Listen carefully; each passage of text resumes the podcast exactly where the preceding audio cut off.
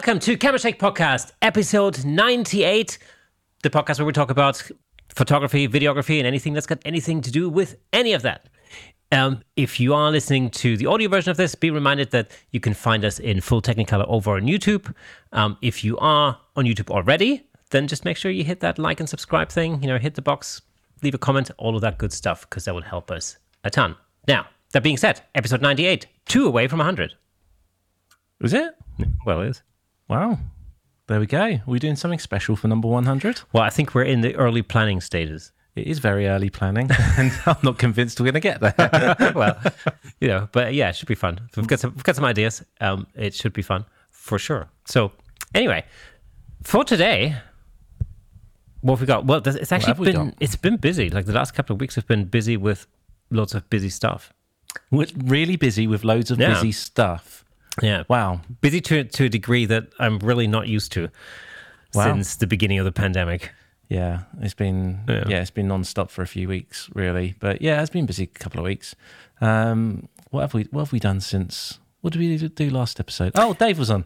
Yeah. of course he was. Yeah, Dave Williams. In fact, um, uh, you can see our lovely faces in Dave Williams' latest video. Yeah. Um, if you head over to Dave Williams, um, or would it be I Dave Williams on YouTube? I Dave Williams. Yeah. And to pay homage to him, we have Pink behind us today, as well as our usual blue. Only for you, Dave. That's just for you, Dave. and if you're watching this, make sure you comment.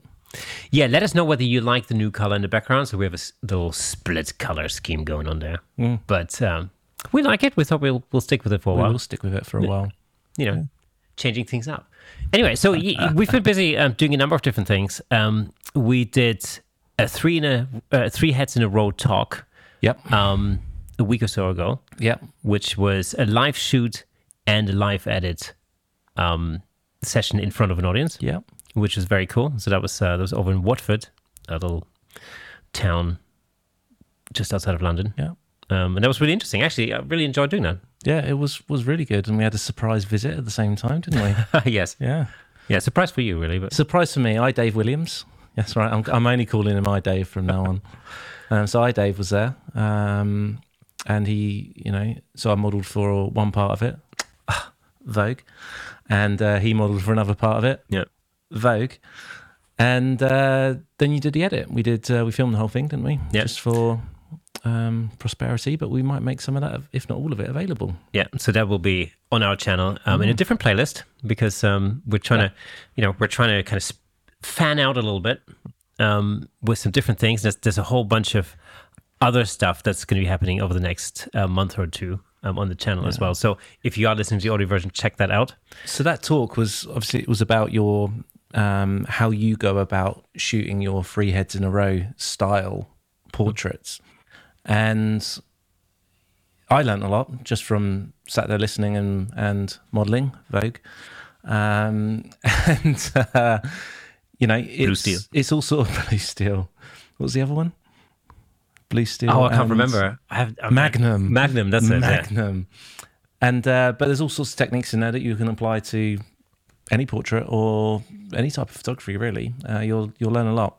Uh, well worth a watch when it's available. Yeah. So the interesting thing about this, I think the thought behind it was really, um, you know, the realization that when when more often than not, let's say, whenever I've you know attended um, a portrait photography talk or a demo or something like that, it's really usually all about either the lighting or the posing, mm-hmm.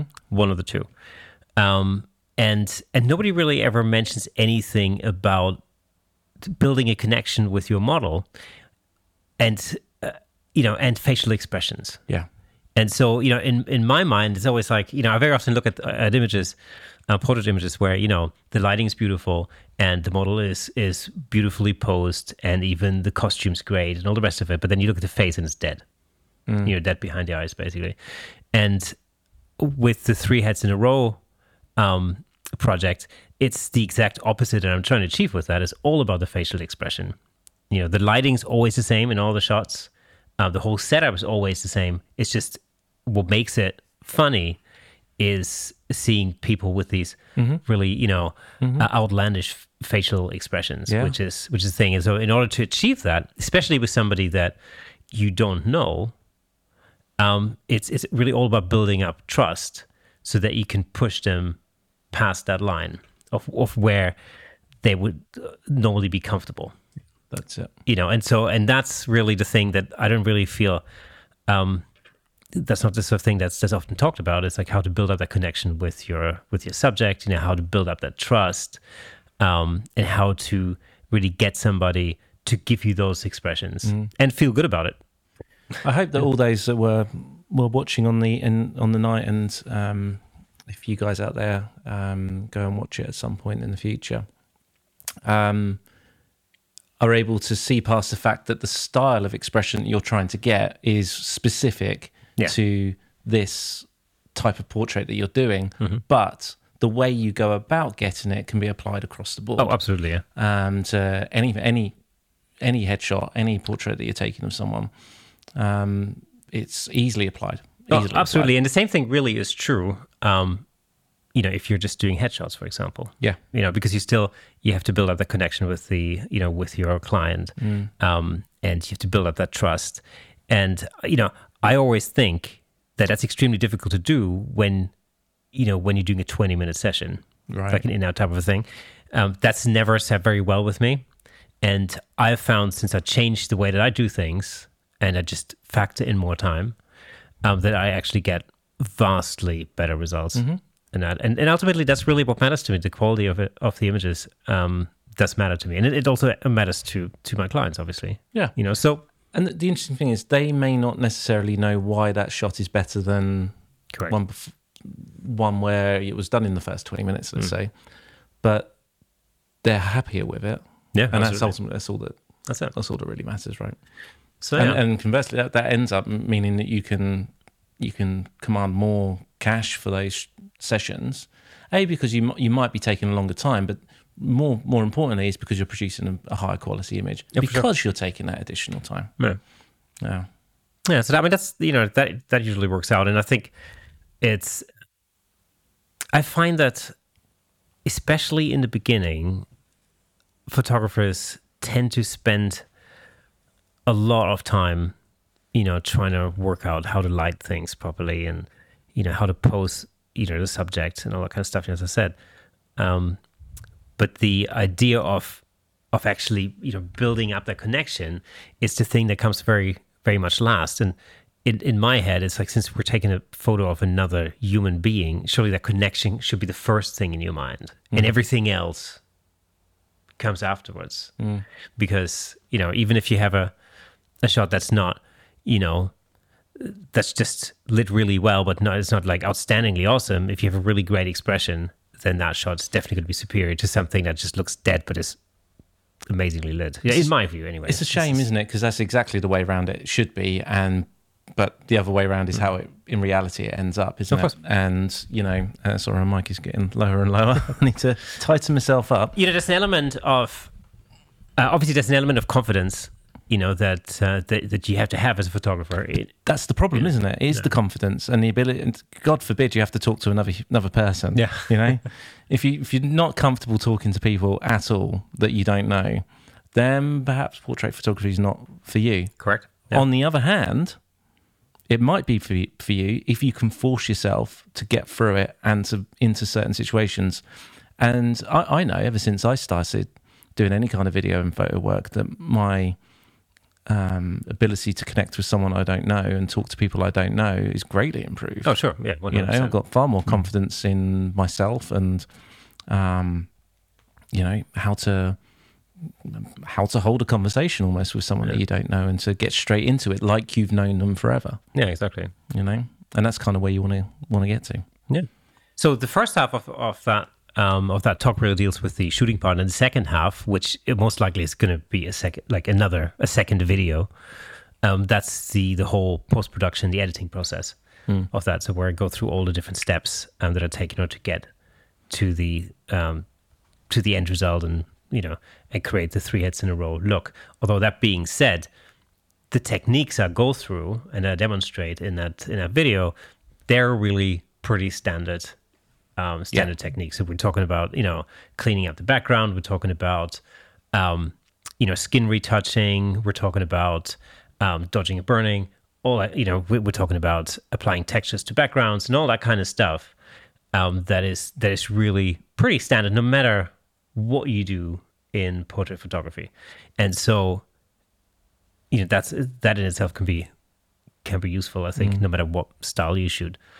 Um, so all in, I think it was a really it's a really um, really good, really positive. evening. Yeah, there's a lot of lot of good feedback at the end too. Um, so you know that's a big reason why we want to make it available to you guys out there. Is because there was a lot of positive feedback, and which means hopefully it'll be useful for for anyone. Absolutely. So, and you know, hopefully we'll do similar talks um, in the future, which uh, would be fantastic. You know, and uh, if you are a member of the Watford Camera Club, well done for attending.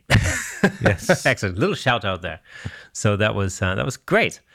Um, yeah, and Dave Williams was there as well. Um, that was total coincidence because uh, I mean the only reason why he was there actually was because uh, you know we had a phone conversation that afternoon, and he goes like, "Oh, I saw on I can't remember Instagram or something. I saw that you're you're holding this talk," and I'm like, "Yeah." And he goes like, "Oh, where is it?" Um, and I said, "Oh, it's in in Watford, a place in Watford." And he goes like, "Oh, I'm only like two hours away." What time is it? And I was like, whatever it was, seven forty-five. And he was like, "Yeah, I can be there." so I thought I thought I won't tell you specifically, um, so that it would be a would be a surprise. And the funny thing is, I pulled into the car park, still didn't notice his massive green van. It's only when I turned around I clocked. I finally clocked it. And to be fair, his van was actually parked in the shadows. Yeah, yeah. Much like you, Dave. Always in the shadows. anyway, so that was good. Awesome fun. Now, the other thing we did was we shot the Battle of the Bands final. Hmm. Oh my God. That was, That took a couple of hours, didn't it?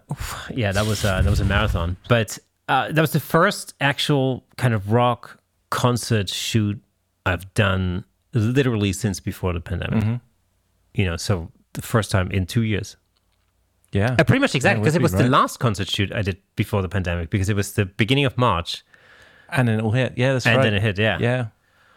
Yeah, I remember because it was meant to be at the end of March originally, and then um, the first lockdown came in. They the venue pulled it forward, so the date changed, which was annoying at first. But then um, it turned out to be a godsend because had it remained on the original date, it would have never happened. Would never happened. So, so yeah, so that was uh, that was the thing. We can talk about that because I think uh, Jenny, from you know, I gather people are interested in um, in concert photography. Uh, we we ha- we will actually have um, a really awesome concert photographer on the show in the uh, in the next few weeks. So, you know, uh, I'll keep you posted about that. So that'll be interesting. But Yeah. so from a you know from a video perspective because from a photo perspective it's hard work it's hard work all the way through um, and we'll talk about camera settings and all the rest of it in a minute but from a video point of view because you filmed the whole shebang Yeah. how was that I'm still tired from it. yeah so when did we arrive? Nine ish. I think I got there at nine ish, whatever it was. Uh, I got home at what, what, nine in the morning, nine a.m. People got home at one a.m. I think in the end. yeah Quick stop at McDonald's on the way back. Right? nice Wait, am I not allowed to say that? oh no were, you, were you allowed to be at McDonald's that night? i was uh, was i at mcdonald's once or twice that day Twice. remember. oh yeah twice that's right It was twice. oh it was twice it was twice That's all we had though. ah happy days That and a couple of coffees. Um, in brackets. Oh my god, I found some awesome, awesome smash burger recipes of some some local burger recipes um, from different different places across North America. Oh my god, barbecue's coming, ah, yeah. and that will be on YouTube. It's been nice weather the last couple of days. so Yeah, it's been. It's not quite barbecue weather, but Oh, well, I don't care. This, these these recipes will need to be need to be tried. Nice. I'll report more later. But yeah, it was uh, it was a long old day. Um, the tricky the, the tr- trickiest thing to begin with was working out where to place a couple of static cams right? because it was only going to be me on video, so I wanted a couple of different angles that were available, um, and then working out based on available lenses and camera bodies what would be the right one to put where. And yep, that's right. Once it all got set up, changed the minds. Yeah. Oh yeah, yeah. Of course, yeah. There was a lot of that. But yeah, no, it worked out well. We ended up having a um, um, a kind of wide high shot, which was up in the lighting booth. Um, it's it looks like it feels like it was going to be a really steep angle on the stage, but it, it wasn't actually. It was still quite head on and worked worked really well. Um, just about got the whole stage in, and a little bit of the fir- first couple of rows. Right. Um, so that was great. Stuck a another camera up on the to the side of the stage, shooting in. I think it was just a GoPro on that in the end, and then I was running around with a gimbal, um, uh, filming just random clips and close ups and um, and whatnot. Um, but yeah, it was frick, that was really exhausting. Really, really exhausting. Um, what I have found, I've looked back to, back at some of the footage, is these static cam up top has come out looking great. The GoPro has come out looking like GoPro. I mean, what do you want me to say about that? Yeah. It just looks like GoPro. Rubbish. as good as that stuff looks. And then, um, so I was using the R6 on the gimbal um, for weight mostly. Hmm. And so I feel like I feel like I overexposed a lot of it slightly. Okay. Not that it's caused a problem, but I feel like my raw footage was ever so slightly overexposed. And I'm I've been racking my brains as to how I managed to do that. And I think I was relying too much on my meters Right. Oh, right? okay. And there's a there's you know I can't even remember the R6 has got a waveform on it. Do you know what? I can't remember off the top of my head. I think it does on video. Yeah, it does. Yeah. I think it does. Um, and so I was relying on that, and you also get the uh, the, the the standard kind of meter at the bottom as well. So I was paying attention to those, and what I don't think I saw was um, that some of the the highlights were clipping, as you can understand, with all the lights that are on stage, to expose someone's face and keep those from clipping. Those lights from clipping is is pretty much impossible to do. Um, oh, hello, hello, kitty cat. you joining us? And so um, I would generally underexpose a bit on that um, to try and retain some of those those high highlights, and that in itself can cause a bit of slight problem. It can cr- make mean your footage is noisier because you're underexposing a, a little bit. So when you bring out the shadows in log, in particular, it does bring up a lot of the noise that's there. So it's a real fine balancing act. And I think in this occasion, I was just slightly, maybe half a stop over most of the time. Smokes, can you um, can you go? Huh? So we're going to take a slight pause here while we remove an animal from the scene. Smokes, come here. Come on. Come on. Come on. There you go. Down you go. And she's gone. Um, yeah, so I, th- I think some of that's clipped a little bit, but I don't think that's the end of the world. Um, it's not really that much, much of an issue. Um, thankfully, you know, with the you know where the, where it is noisy too, um, it's What was your mate? Uh, what was your metering mode? uh, what would it have been in this instance? I mean, I was just paying attention to the waveform, so it doesn't really matter. So Yeah. you see, you see the whole, you see everything everywhere. So for those who- who don't know exactly what a video waveform will show, is it will show your shadows at the bottom and your highlights at the top, and the image from left to right.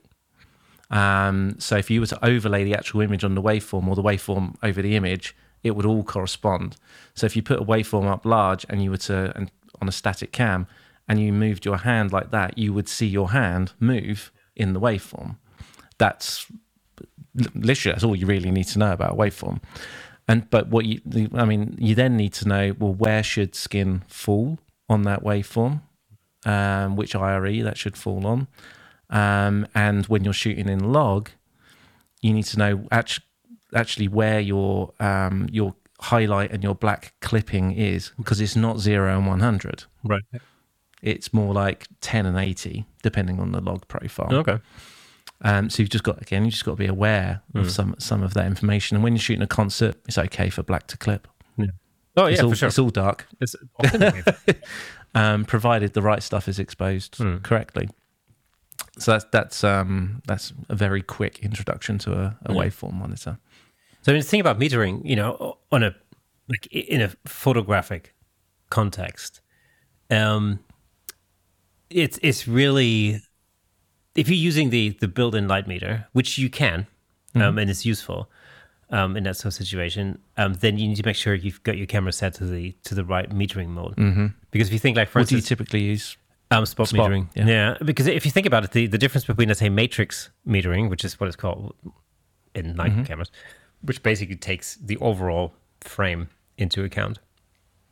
And spot metering is that, and spot metering, you know, you point your your focus, your spot essentially um, on a particular part of the frame, and it will just literally just meter that bit there Yeah.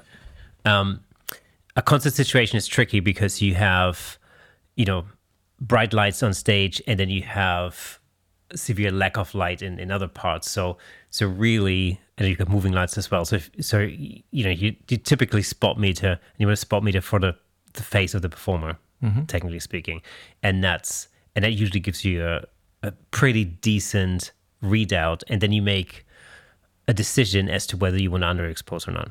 You know. So would you typically, let's just say in the first song, would you spot meter off, say, the singer's face, for argument's sake, and get your exposure about right, and just leave it at that unless something drastically No. changes? So the way I do it, and again, this you know, you speak to different concert photographers, and they'll they'll have slightly different methods. But what works for me is that um, I set I lock my ISO, um, so I don't use auto ISO or anything like that. Yeah. It's usually locked. I mean, in this case, I think it was locked at about twenty five hundred or thirty two hundred. So I can't remember, something like that. Um, and then um, the aperture is close to wide open, so 2.8 usually, or it's 3.2, about about there.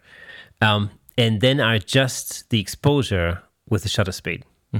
So, um, and that's really useful because you know the shutter speed is basically on the on the selection wheel on the back of my th- basically I control with my thumb, and so I can flick that left and right really quickly. So when I see the meter go out dramatically, and I already know that I want to underexpose by about half a stop to a stop roughly, but when that meter shows when it goes off, um, I can then regulate really quickly, literally within a split 2nd So if it goes, you know, if um, my meter goes down into the minus area too far, I'll basically drop the shutter speed. And I know I have sort of a, I have a lower limit of about 125 roughly, um, or you know, 125th of a, oh, you know, of a second. Um, and then when it gets really bright, One one twenty fifth. yeah. And then when you know when it gets uh, when it gets really bright, then you know it's just a flick or a couple of flicks with the thumb the other way, and it brings the um, it brings the shutter speed up to like 400, whatever, 500. And how are you changing based on your location? Because you don't have face detection on on the body you use, right? No. So are you literally manually moving your spot around to that person's face to I mean, focus? Okay, and so then if, if you think about it, um, the spot is is pretty much going to be in the upper half of your frame. So you, I don't Mm-hmm. Yeah. have it central. That's mainly because uh, that's where your face would be when you take a shot like that, right? So really, there isn't there isn't really very much. Um, you know, the, the face is usually pretty much bang on there. You know, um, it might just be that you know you need to really quickly ever so slightly adjust your um, you know your camera position, but it's it, all of that happens within a split second. There's really no um, there's not much to that. The important part is really being able to regulate the the exposure with your thumb. Yeah. Or with the shutter speed. That's how I do it. Other people do it differently, and that's all cool. Yeah. But that's how I do it, and it, it works for me. Um, it's, you know, again, especially in a situation like that where you have changing light, you know, people annoyingly uh, move around on the stage as well. So this is very different from shooting a, a classical concert, for example, where people are seated or they're, they're sort of locked into the same position, uh, where you set something once and you can pretty much forget Yeah. it, give or take. that's it. Um, classical concerts are harder because they're usually more dimly lit, and everybody dresses in black, and you know a lot of the instruments are very dark in color, like cellos and violins, whatever. So you really, you know, you have this sea of darkness, and you have like some picky face poking out. Um, that's you know that's that's the problem you have with uh, with classical classical concerts. But with a rock concert, you know, you've got moving lights, of different colors. Um, people wear different things. You know, they run around like crazy. So everything's constantly changing. So just just um, changing things with my thumb is just a, a super fast method of just flicking my thumb left or right. Um, and all it takes sometimes is just a couple of flicks, and that's literally how long does it take? Just a split second, you know. Um, and that's it. It's it's back button uh, back button focus. Yep. So I just separate the focusing from the from the shutter button, um, and it usually works quite well. And it's it's on consistent autofocus. So when I keep my thumb or my finger on the um, on the you know focus button, then it will just constantly continuous focus, Yeah, yeah. continuous focus. Yeah. Yeah. So you know, um, it works. That works for me under those circumstances. Um, would it be nice to have like eye detection? Yes, absolutely would. Pff, totally, you know, absolutely wouldn't have to worry about focusing for sure. Um, but I'm just so used to doing it like this that um, that's not really much of a problem. But you know, coming back to the metering mode, if I were to meter in, like, let's say matrix metering, which again takes the whole frame into account, um, my actual meter readings would be different. This is the only difference in the whole thing. Remember when you have you build a light meter, um, the the midpoint, which is usually zero, that's your optimal lighting situation. And if the if if the needle points to the right, you're overexposing. If it points to the left, it's underexposing. Right. So that bunch is simple. So changing from one metering mode to another basically essentially means that the way the camera meters things is different, and therefore the the readout on the meter is going to look different. So, um, whilst you know in in spot metering, as I'm metering for the face, it might be perfectly exposed, or it might show me that it's perfectly exposed because it's exposing just for the face, and it's disregarding everything else that might be in darkness around that. Um, if I switch that to matrix metering, it would show me probably two stops underexposed Yeah. because now it's taking the whole frame into account. So the metering mode makes a massive, massive difference. And actually, the whole thing for me wouldn't work if I wasn't in in spot metering. So this is really super important Yeah. in that Yeah. um, in that situation. And you know, spot metering doesn't work for for everything. Sometimes um, it really is not very useful. Like for instance, when we're shooting properties, um, their matrix mode is much much more um, appropriate because it takes out a, Makes it- more sense. yeah, it reads out the whole. Because there isn't a subject, let's say, Yeah. so to speak, in that that, that case, right? exactly. Yeah. And you want to get everything to, to the midpoint where everything is approximately well exposed rather than, you know, of course, if you're shooting um, an artist or a musician on stage, the face is the most important thing. I mean, you, you know, that's what you want to expose for. Or if it, if you're taking a close up shot of somebody playing a guitar, then it's the hands, for example. Yeah. You know, so that, there's that sort of thing. Um, there's always a lot of movement. And, you know, I think the thing about motion blur in concert photography is, um, I don't know. I mean, sometimes people have too much of a hang up about um, seeing motion in imagery. It's all about people, are, you know, trying to work out how to freeze uh, movement in a concert situation, and that's actually much more difficult because now you're talking about much higher um, shutter speeds, and then of course you need to uh, counter regulate. And even if you're using, um, let's say, a prime lens, for example, you know, a 1.4 lens or something like that, which gives you extra aperture to play with, which means you can increase your shutter speed, um, which is cool. But of course, now you're uh, you might run into depth of field issues. Yeah. That being said, you're actually far enough away from your subject for that to usually not necessarily matter that much. Yeah. But um, the real disadvantage of shooting with prime lenses, in my opinion, is that you're really stuck with one focal length. And in a concert situation, I zoom all the time, Yeah.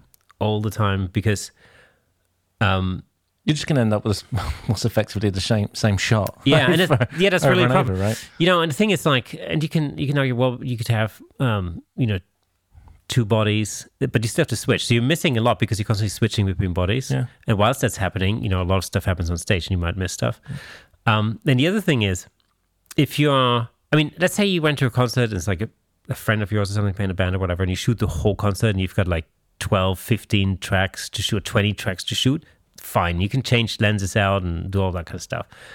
Um, if you only have two or three songs to shoot, you need to vary everything really quickly so you get a great variety of different shots. And in, Yeah. in this particular case, it was actually two songs, so each band played two two tracks.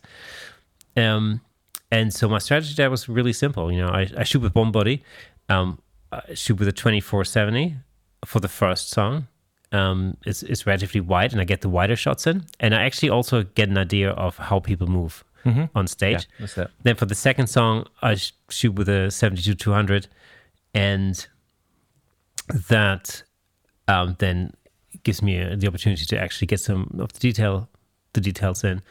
Um, and typically for a third song, I'll then break out something that's a little bit more fun, like you know a 14 to 24. We get some really super wide shots. Um, they look awesome, especially when you're close to the subject.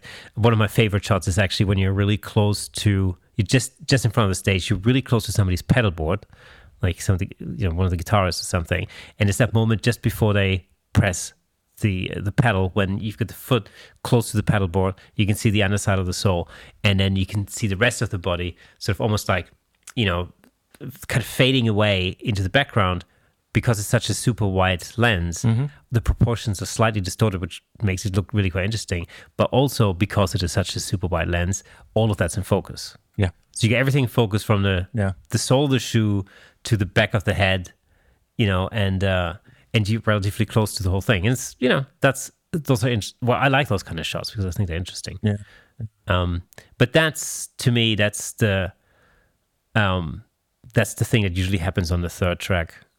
Just because I have Something that's a bit different. because I've done all the bread and butter shots already at that point, and I can I can play a little bit. So if there was a time for me personally, and again, if you shoot concerts and you know you do things differently, actually it'd be interesting. You know, get in touch and, and let us know how you do it. But the way I do it is is that the third track for me is playtime. You know, so I can I can try like a much wider lens, like a 14. Um, I can break out um, a prime lens you know, because everything I need is actually in the bag already by that point.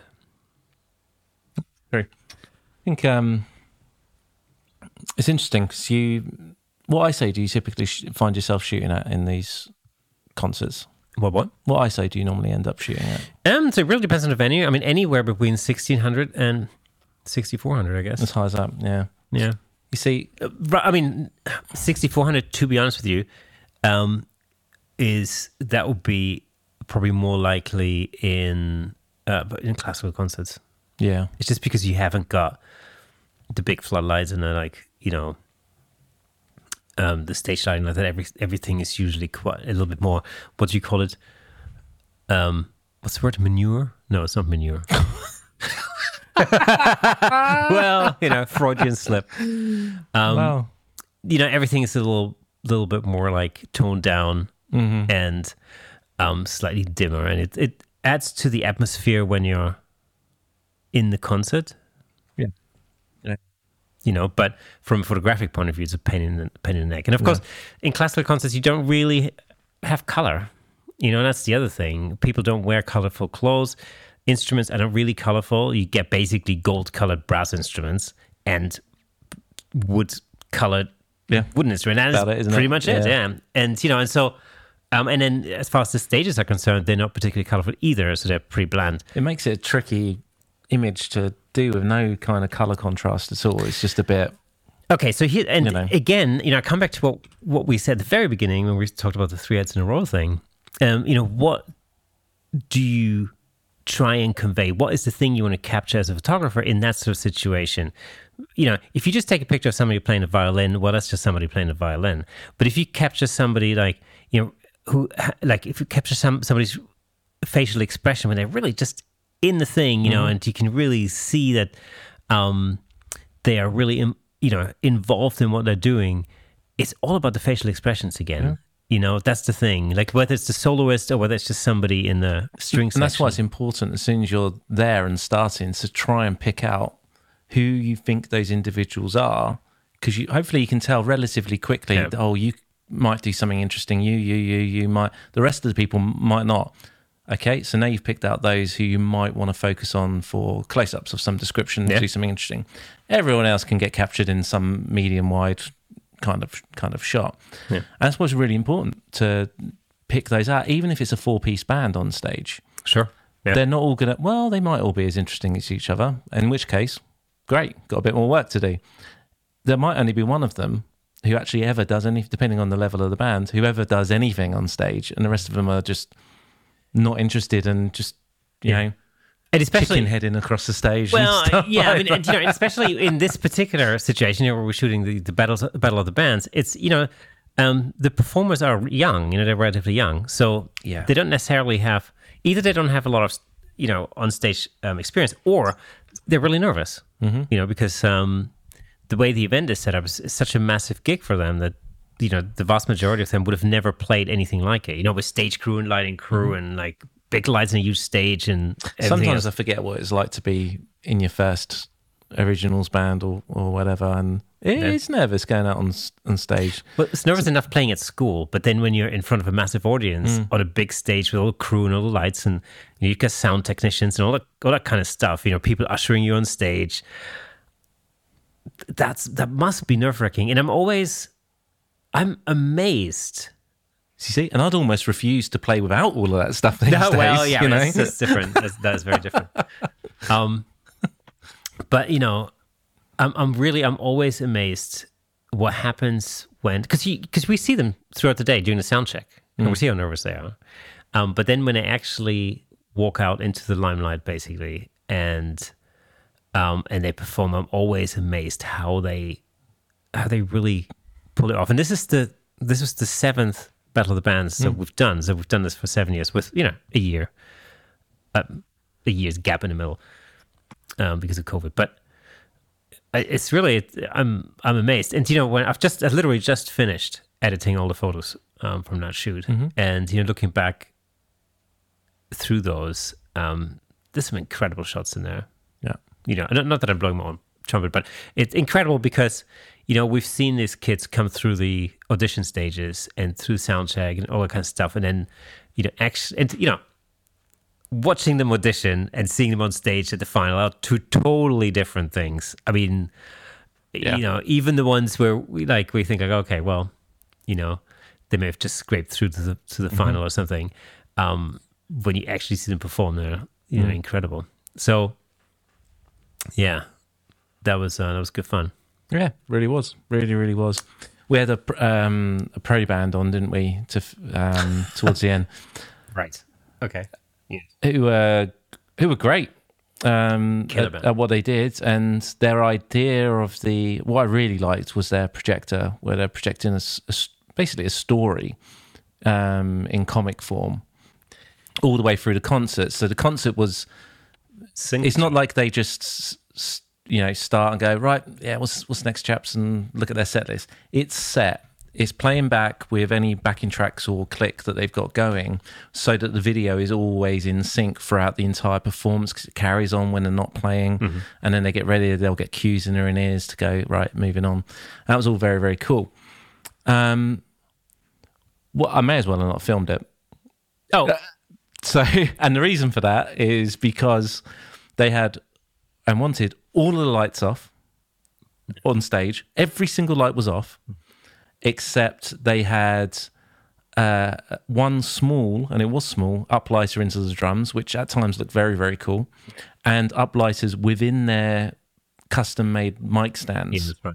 That did look cool. um, which again looked really really cool. And then obviously the light from the projector onto the the, the screen that they were using to for the video, but you couldn't see anything else.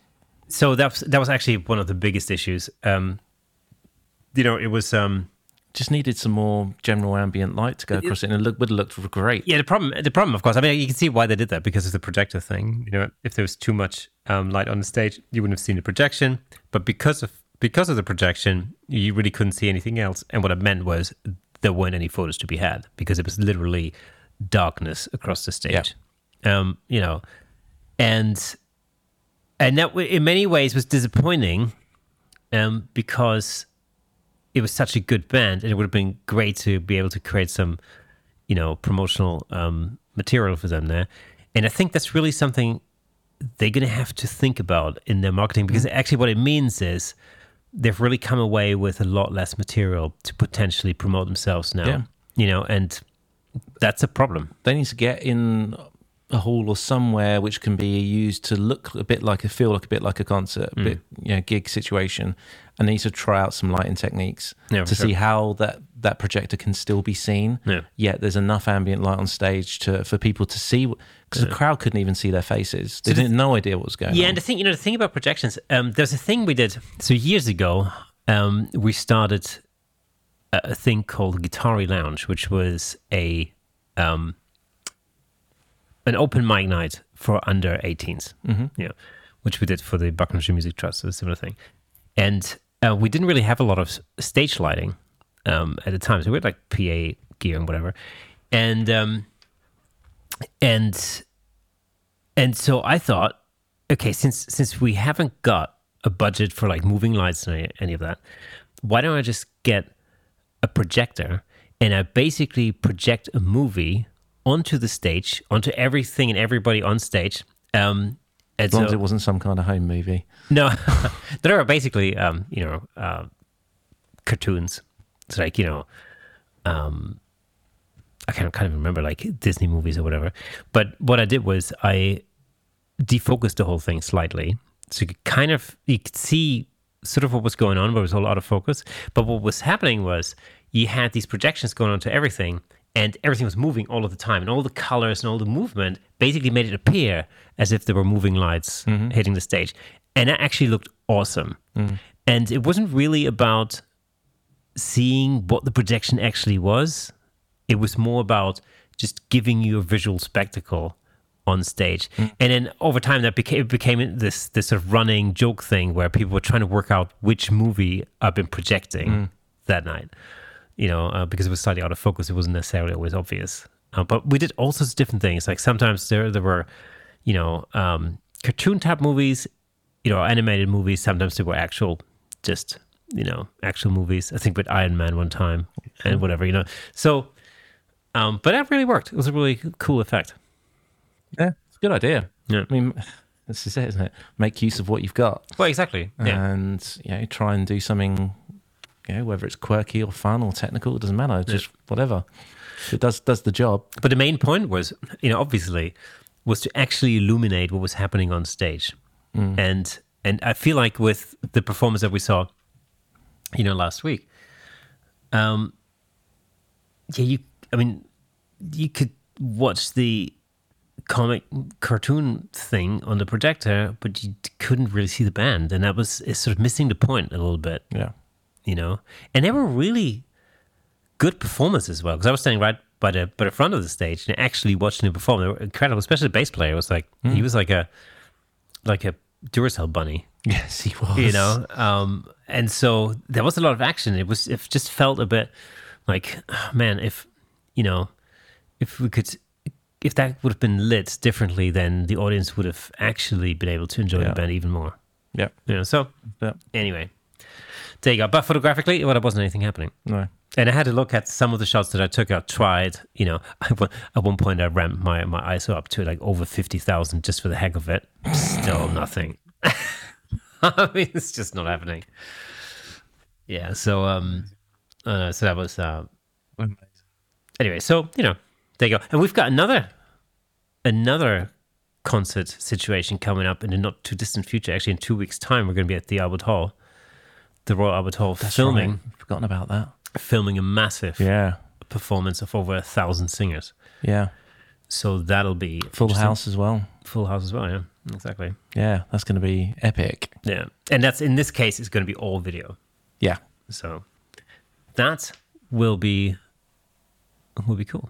we will share more after the event Yeah, yeah, absolutely. Yeah, to you how how damn difficult it was or easy who Yeah. knows we're gonna see, we'll see if we can we can create a little bit of behind the scenes content there as well because Yeah. um, that would be interesting. yeah we should have the ability to I think on the Yeah. day Yeah, the Albert Hall is a cool venue. This would be the I think the fifth time or something Yeah. I shoot there. Um, I've I've only ever shot stills there. yeah So, um, wear comfortable shoes well, not in our case this time because we're going to be in the same spot. oh true Yeah, so we'll be Yeah. all right. When you shoot stills though in the in the Albert Hall, let me tell you, it's all stairs. Yeah. Oh, all the way up to the sixth floor. there's no way around it. Nope. Awful. And to be running around like a nut. So, yeah, I've done that many times. Too many times. Yeah. Yeah. Um, Looking forward to that. So, what else is new? Um, actually, I tell you what, one thing we're going to have to kind of at least cut into because it's the one thing I think everybody's talking about at the moment. And it's got old, it's still music related, actually, weirdly. Um, but it's got to do with Snoop, Snoop, Snoopy, Snoop McSnooperson, Snoop Dogg. What about him? So, What's he done now? Okay, so it's it's yet again a discussion about um, about image. Co- it's an image copyright issue. So, Okay. in a nutshell, Right. um, there's a photographer named Al Pereira, and he took a photo of the rapper Nas, um, stood right next to um, what's his face, uh, Tupac Shakur, um, back in the '90s or something, and then he eventually posted that photo on his Instagram. Um, but then a little bit later, um, Nas then took that photo and posted it on his Instagram account. And so now Al Pereira is basically suing Nas for um, copyright infringement over that um, over that photo. And so Snoop Dogg has weighed in and recorded a video on his Instagram account, Of course he has. basically uh, talking. He's, he's sort of weighing in um, on the, on that lawsuit, uh, basically saying, you know, um, you know, the the rights to copyright to photos should be with the the celebrity who's depicted in the photo rather than with the photographer who's taken the photo.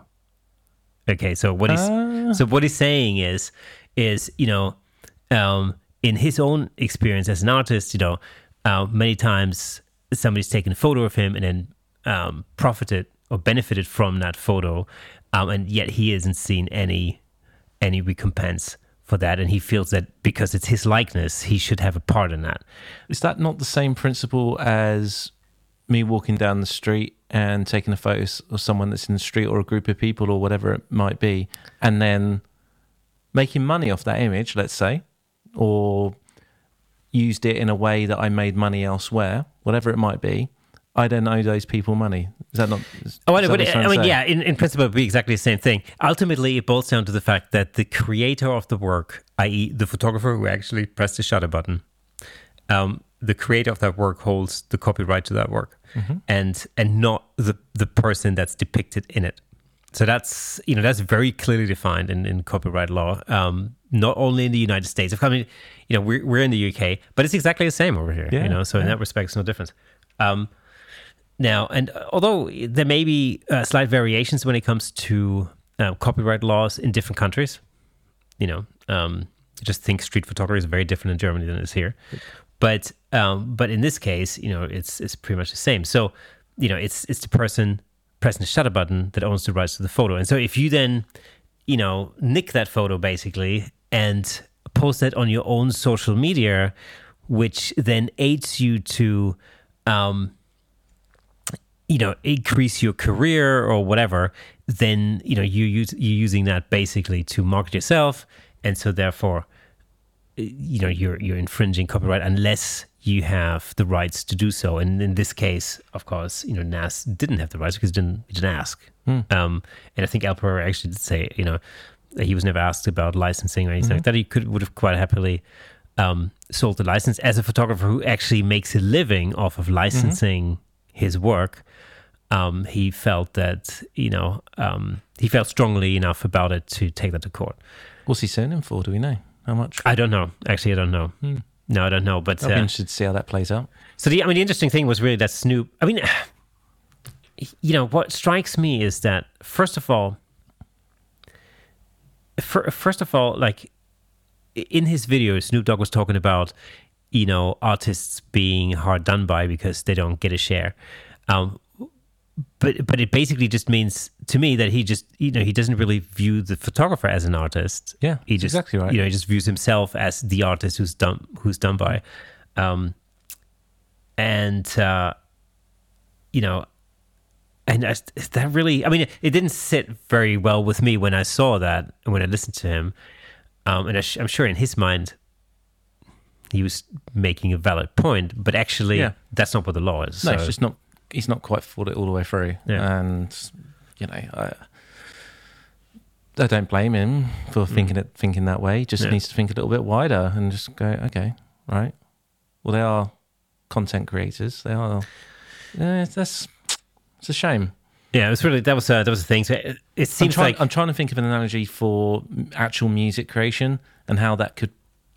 There's a way to. Well, I mean, it'd be it'd be exactly the same thing. It's like, for instance, let's say you write a song, right? It gets played on the radio. Somebody tapes it, like in the olden days. Remember, we used to like tape stuff off of the radio.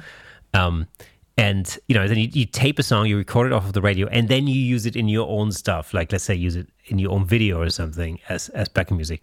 So you're clearly infringing copyright there because you're not the creator of that particular work, and you should have license that License music, it, yeah. for example. Yeah. So it's exactly the same thing. The thing about social media is, of course, it's difficult because social media is a relatively new phenomenon. Um, I, you know, it is fair to say that you know the laws surrounding copyright issues have not caught up with all of that social media stuff, and that you know there'll be.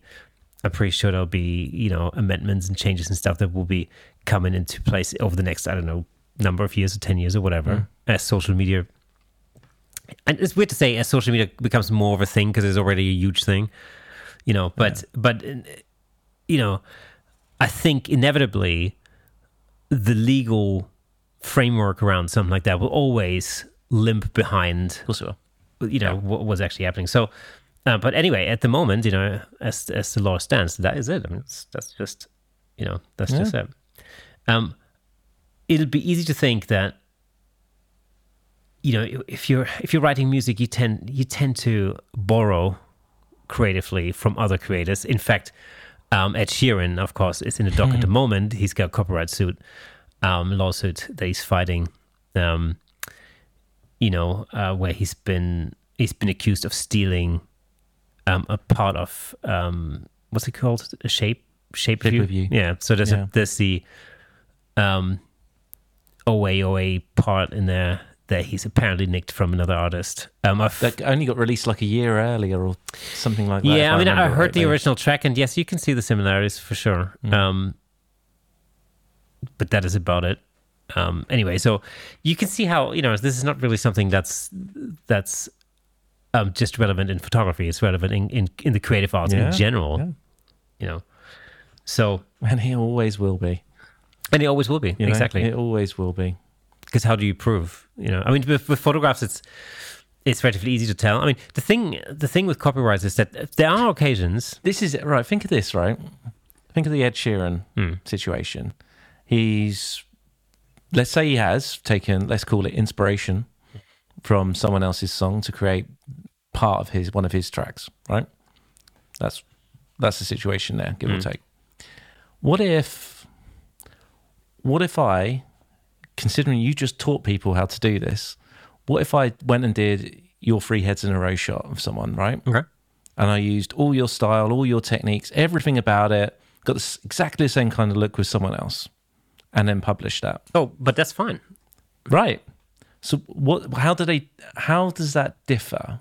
okay so the way that that Do you see what I differs mean? is all right so if somebody basically I, I've, I've just revealed my methods right um, if somebody creates a photograph that's in my style but it's their own photograph that they've created and they press the shutter button Yeah. they made all the decisions that's perfectly fine that's cool it's a homage if you want but, But if why, somebody why is it different for Ed Sheeran?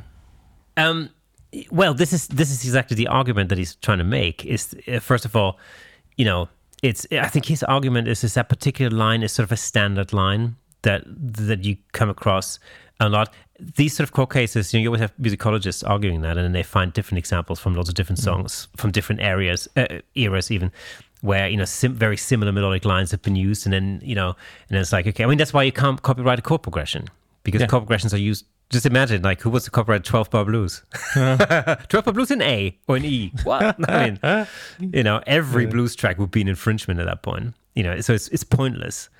Um, you know, um, so yeah, I mean, you know, unless somebody took one of my photos that I've created and then passed that off as their own or used that. That's that's, That's- where it becomes different, And right? that's where it's different, That's yeah. a bit like well, you've heard the songs where they've taken legally and deliberately taken a riff from a particular song and looped it in some kind Or of sample, R and B or tr- Yeah. you know, whatever kind of track it would be. Um, yeah, I think every breath you take, for example, was done, and Sure. and all sorts. There's loads of Yeah, tracks, Gangsta's loads of it, all of them, right? That's uh, right, Indy. You are centre stage now. Okay, um, that's different. But Yeah. if you did that without asking and getting permission and licensed that song to be able to do that, that's absolutely infringement. Hmm. But that's why it's commonplace um, to license those samples. I mean, Yeah. th- you know, there have been numerous, numerous occasions where, you know, you sit in the studio, you write a song, you want to use this sample, you try and license it, and the copyright holder says no. Yeah. And then you're screwed because you can't, you can't Yeah. use it, you know. Um, I mean, you could still release it, um, you know, but then there's a danger that, that you know, that you end up, you end, just end up being Absolutely. involved in some lawsuit or something, you get sued or That's whatever, you know. So that's the thing. Um, so yeah, so this I mean, it's just a thing where I was watching this. I, I was reading this article, and then I was, you know, I watched the Snoop Dogg um, Instagram video, and it's just blatantly obvious. this- he just doesn't understand copyright law in the slightest. You know, and that's okay. It's Well, tricky. it's sort of okay, but uh, you know, But given his position, you can't then go and spout a whole video ab- about something without knowing that you're, you, you know, know enough to be right. he's also been around the block for long enough to have an understanding of basic copyright idea. I mean, you know, he's Mm-hmm. like how old now? He must be seventy. Oh yeah, I mean, not. in his sixties or seventies Yeah. or something, whatever. You know, I mean, he's surely he must have spent some time, Hmm. you know, in his with his record company or something Yeah. or whatever. I mean, you know. Anyway, so that is uh, the you know that's the hot topic at the moment. Hot topic. Hot topic, other than of course the fact that you know Instagram, Facebook, and everything else, and YouTube and whatnot have been banned in Russia. Yeah, yeah. Um, you know, More, so- more, more, more bans will happen over. I don't care.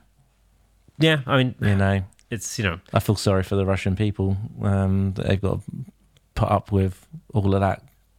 They're, they're all well. All right, there's some of them who should be sanctioned and all of that. That's fine. Hmm. But a lot of people getting sanctioned who have just fallen into wherever they fall into because they're Russian. There are a lot of people in. You know, I'm sure the majority of the Russian people want nothing to do with Oh, what's for sure. going on. You know, and Yeah. I, I think it's right that everybody else out there remembers that. And that it's not the Russian people who Yeah. are doing this. I think that's extremely. There might be, there will be supporters of it, of course. There would be if we, if the UK went and did something like that. There's going to be Yeah. people in the UK all for it, and pe- most of the people not for it. It's extremely important to remember that the vast, vast majority of Russians that live in this country, you know, have nothing to do with this with this war clearly, and don't support it and everything else. And so, you know, what really pains me is when I see or, or read reports where, you know, uh, premises of shops have been, you know, spray painted or whatever, you know, uh, or people have been threatened. There was a report this morning that somebody's, you know, um, like I think the owner of a Russian sauna has been had death threats on her phone. I mean, that's just ridiculous. You know, if you think about it, um, that's that is tragic. So I think you know we in this country have to remember that you know this is this is a situation that really has very little, if nothing, to do with with the people. This really is, you know, uh, a regime or a government um, going at another That's it. you know, it's another government. And so, you know, it's found it interesting that was it was it last week? Spotify went down twice. Yeah, we, right. WeTransfer went down yesterday. I think It it, was as well. Yeah, and I was trying to There's a couple stuff. other things as well that Yeah. have happened. I thought, hmm, yeah, WeTransfer was yeah, it went down um at about around about six thirty something like that. if issues are Basically. happening to servers that are connected to that side of the Europe, for Mm. Yeah. example, and yeah, they're using other servers to Yeah. whatever. But Anyway, not like not that. that you know, not, we're not political on this podcast, obviously ever really, but you know, that was just uh, something that was that was obviously going on this week. Yeah. Um, cool. Cool. Well, we have in We fact have. come to the end um, for this week's podcast. So this was podcast number 98. 98. Camera Shake podcast number 98. Um, again, two away from 100. We've got something special planned for you for um, our 100th anniversary, hopefully, hopefully. and uh, so, um, that being said, this is the end of episode 98. If you are listening to the audio version of this podcast, remember that you can hop over to YouTube where you can not only listen to our sultry voices, but you can see our lovely faces in full Technicolor over at youtube.com forward slash camera shake. And with blue and pink lights behind us. Blue and pink lights. That's it. There's some other announcements. We're going to talk about a little bit more next week uh, because we're planning a Facebook group, which will be up and running uh, by next week. So we'll tell you all about it. Um, then, you know, follow us on social media, obviously Facebook, Instagram, um, YouTube, and all the rest of it. Leave a comment if you like. Uh, leave us, you know, support us by leaving us a little review or, you know, hitting the like button. That would really help us a lot. And That's it. that's it for this week. See you next Thursday. See you later.